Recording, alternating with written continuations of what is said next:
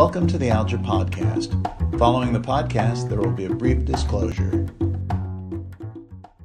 Hello, I'm Alex Bernstein, and you're listening to the Alger Podcast Investing in Growth and Change.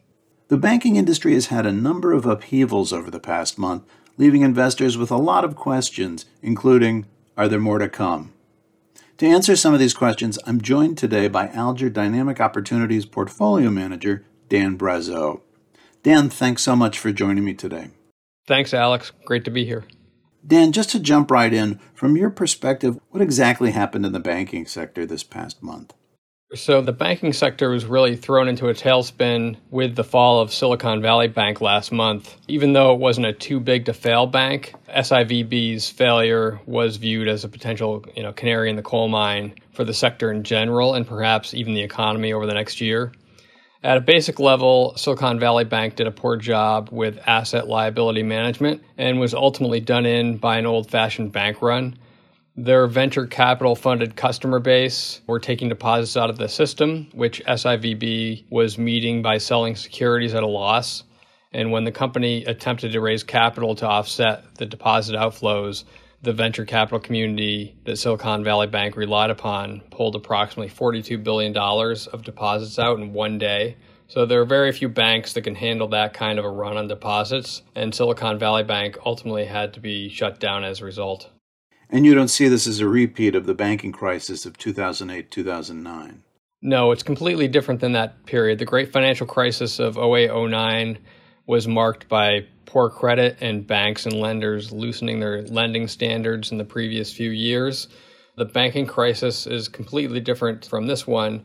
This one has not been set in motion because of subpar lending, but because of deposit outflows and the need for liquidity. Back then, it was really caused by poor lending, shoddy lending standards, a lot of junky assets on balance sheets. The interesting thing here is if you look at Silicon Valley Bank or other banks that are in trouble, I think their assets are actually pretty pristine. The issue is that they were borrowing short with short term deposits and went and purchased longer duration assets, government securities that were at low interest rates. And so if you had to sell those securities, which they did when deposits started flowing out, you were selling them at a loss. And that's totally different than what happened in 2008, 2009, where the assets on the balance sheet were in many cases pretty bad. So it's different, but yet the outcome is the same. Your bank got taken over by the government. Dan, one question a lot of investors are asking is Is this an isolated problem, or is there more uncertainty to come with banks? I think this crisis will hit banks differently. I think some will not be impacted at all, while others could actually be beneficiaries. That said, in general, it seems as though the flow of deposits over the past month have been out of smaller and regional banks and into the larger banks, which I think are viewed as safe havens. So in the financial crisis of 0809, too big to fail was viewed as sort of a negative connotation of these big banks that could go under. And now I think you're actually seeing these banks being, at least in the short term, beneficiaries of some of the deposit flows. Dan, do you think the core problem here was that these banks were unprepared for this kind of run? Correct. I think in general, there's very few banks that can withstand a bank run where 25, 35, 40% of your deposits leave the system in the course of a day or three days. Banks are just not set up like that. So you really can't fault Silicon Valley Bank per se for that kind of a bank run. But what they did leading up to that happening, certainly you can fault them for sort of what they did with their balance sheet. And do you think their risk managers are now doing anything differently in light of this? Yeah, I think risk managers at banks really need to evaluate risks on a number of different levels and different areas of potential risk. And so, while credit risk is perhaps the area that is most focused on by risk managers at banks, the failure of Silicon Valley Bank has shown that interest rate risk and asset liability mismatches need to be considered as well. And so, this should be core to the risk management of all banks, but clearly some have done a better job than others as far as what Silicon Valley Bank could have done differently. At the time rates were rising, it's I think it's sort of too late to avoid those losses. I think the problem is that they invested in long duration fixed rate assets when rates were exceedingly low so that they were in a tough spot once those rates started to rise. And so that's the lesson is that once the problems start, it's really impossible to go back and fix. You have to be prepared ahead of time. The Fed has indicated that rate increases will likely be slowing through the rest of this year. Does this bode well for the industry? In general, I would say that it does. I think the slowing of rates should bode well for the banking industry, but the slowing of rates will likely coincide with some weakening of the economy. So, on the one hand, a slowing of rate increases helps banks as it pertains to their interest rate risk and asset liability management. However, the offset to that would likely be an increase to credit losses and credit issues in the coming quarters. Dan, Silicon Valley Bank was a backbone to so many tech firms. One has to ask what might be the trickle down effect on some of these companies? Well, as you mentioned, the government stepped in and reassured depositors at Silicon Valley Bank that they would be made whole. So, this was obviously a relief to the venture capital and tech community. So, there should be very little near term disruption to sort of that tech ecosystem. That said, Silicon Valley Bank was a key banking partner to tech and early stage companies. So I think there could be some longer term impacts if that void is not filled by other banking institutions in the coming months. And should investors be expecting the government to step in and assist every time a bank faces a crisis like this? Yeah, I don't think that investors should expect that the government will step in on every bank failure, but they are clearly willing to step in on a limited basis, as we've seen.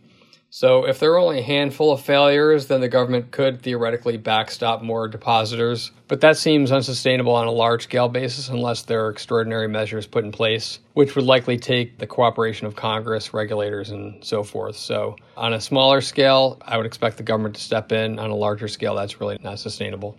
And do you foresee other bank failures looming on the horizon? Yeah, I believe there will be more banks that fail in the coming months due to uh, deposit runs and asset liability mismatches.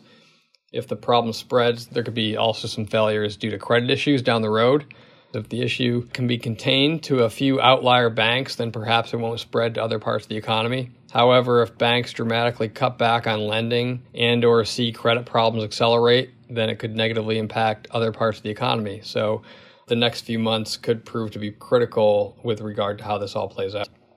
Dan, I wanted to shift over and talk about you and the Weatherbie team as portfolio managers. How are you and the team viewing banks now in your portfolios? Yeah, we're being extremely cautious as it pertains to banks and financial institutions at the moment. Some highly regarded institutions were allowed to fail in the span of a few days, and that was rather shocking, really, to investors that have been following these banks for a long time. Although we believe there will be some banking winners as a result of the current disruption, it's not an environment where we feel like it pays to get more aggressive with our financial services positions at the present time. Did this situation impact your process at all? The process remains unchanged in the sense that we continue to dig deep and get to know our companies well. If anything, the quick demise of these banks demonstrates to us that we need to consider a wide variety of unforeseen scenarios when evaluating companies. You may not be able to anticipate every single black swan event, but a thorough and collaborative research process should help eliminate most blind spots over time. Dan, I know we do have some bank holdings in our portfolios. What do you look for exactly when you're looking at banks? So, we do have a couple of holdings, but they're pretty small at this point. At the beginning of the Silicon Valley bank crisis, we did decide to cut back our bank positions to be more cautious on the sector, so we have not changed that stance. Historically, it's been a little bit tricky in the bank sector because, you know, we're growth investors, so we want to see growth. At the same time, too much growth can be a negative for banks. You don't want to see them growing too quickly and get into some credit problems. So we've always taken a pretty cautious view on getting into banks, making sure they have a fair amount of growth, but at the same time are good stewards of capital and cautious in terms of their lending standards. So that won't change, but I'd say the bar has been raised in terms of what could get into the portfolio at this point, given that it's going to be a lot harder, at least in the near term for a lot of these banks to see the kind of returns that they had even a couple quarters ago. Is this current situation providing any opportunities? Yeah, I would say the current situation is providing us with some additional shorting opportunities. There are banks that we believe are not well positioned for the new landscape, and we're currently evaluating a number of different banks that could work as shorts. In addition, the current crisis could spread to other areas, and so we are interested in finding companies that could be at greater risk in a tight credit environment. Have you added any shorts? We did. We've added at least one name. We're in the process of looking at a couple others. So we're actively looking for names that could work on the short side. Of course, a lot of the banks that are at extreme risk have gone down a lot in the past month. So we're trying to find names that maybe haven't been hit quite as hard, that have more downside. The market's not really appreciating. So that's really what we're focused on. Dan, what do you think investors should expect from the banking industry through the rest of the year? I think generally speaking, we should expect more turmoil. I think when Q1 earnings are released and we've got a better picture of what worked and what didn't work for these banks, we believe there's going to be certainly some banks that saw a lot of outflows, and many of those banks are not going to be able to handle that. And so when these banks announce earnings and they say, hey, deposits are down 5, 10, 20% in the quarter, will that spur another mini bank run in individual names or across the sector? It's really too early to know, but we can see this you know, small fire spreading over the course of the next quarter or two. And then beyond that, you've got potentially tighter lending standards and these banks will need to adjust how they lend, how they treat the asset side of their balance sheet to adjust for less liquidity on the deposits flowing out faster on the liability side. So, if that results in tighter credit standards, you could see it spread to other sectors that rely on borrowing, that they're going to have to borrow at higher cost or may not be able to borrow at all. So this could have some knock on effects down the road that folks are not anticipating. Dan, what's the one thought you'd like investors to take away from this conversation? I think first that this banking crisis is different than what was experienced during the great financial crisis. And really, this kind of environment with the very real threat of additional bank runs hasn't been experienced in our lifetimes. It pays to be thoughtful and diligent, I think, with regard to how this might spread our team continues to take a diligent approach when it comes to investing on both the long and short sides. And we believe that this will serve us well as we get through the current crisis, just as it did during the great financial crisis and other difficult periods. We went through the great financial crisis. The, the team here at Weatherbie Capital experienced that. So we've got a pretty experienced team to help deal with these issues. Just no crisis rhymes with the one that happened before, but there are some things that can be learned in each successive one that pay dividends down the road. Dan, thanks so much for talking with me this afternoon. Thanks, Alex. Great talking to you. And thank you for listening. For more thoughts on the banking industry, information on dynamic opportunities and the Weatherbie portfolios, and for more of our latest insights, please visit alger.com. The views expressed are the views of Fred Alger Management LLC, FAM, and its affiliates as of April 2023. These views are subject to change at any time and may not represent the views of all portfolio management teams. These views should not be interpreted as a guarantee of the future performance of the markets, any security, or any funds managed by FAM. These views are not meant to provide investment advice and should not be considered a recommendation to purchase or sell securities. Holdings and sector allocations are subject to change. Important information for U.S. investors. This material must be accompanied by the most recent fund fact sheets if used in connection with the sale of mutual fund and ETF shares. Fred Alger Company LLC serves as distributor of the Alger mutual funds. Important information for UK and EU investors. This material is directed at investment professionals and qualified investors as defined by MIFID FCA regulations. It is for information purposes only and has been prepared and is made available for the benefit of investors. This material does not constitute an offer or solicitation to any person in any jurisdiction in which it is not authorized or permitted, or to anyone who would be an unlawful recipient, and is only intended for use by original recipients and addressees. The original recipient is solely responsible for any actions in further distributing this material and should be satisfied in doing so that there is no breach of local legislation or regulation. Certain products may be subject to restrictions with regards to certain persons or in certain countries under national regulations applicable to such persons or countries.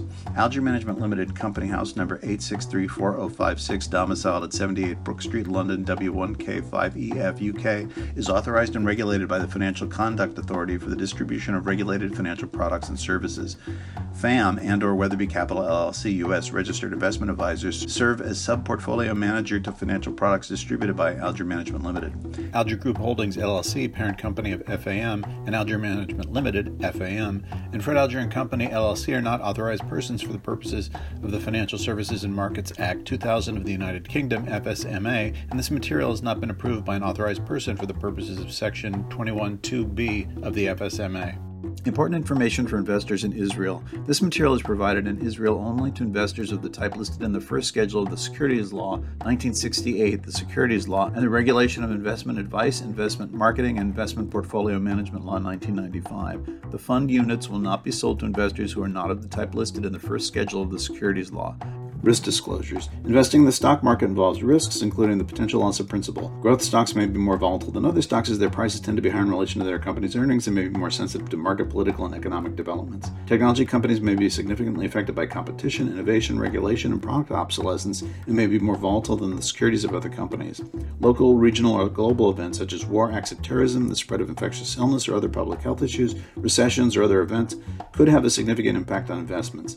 Options and short sales could increase market market exposure, magnifying losses and increasing volatility.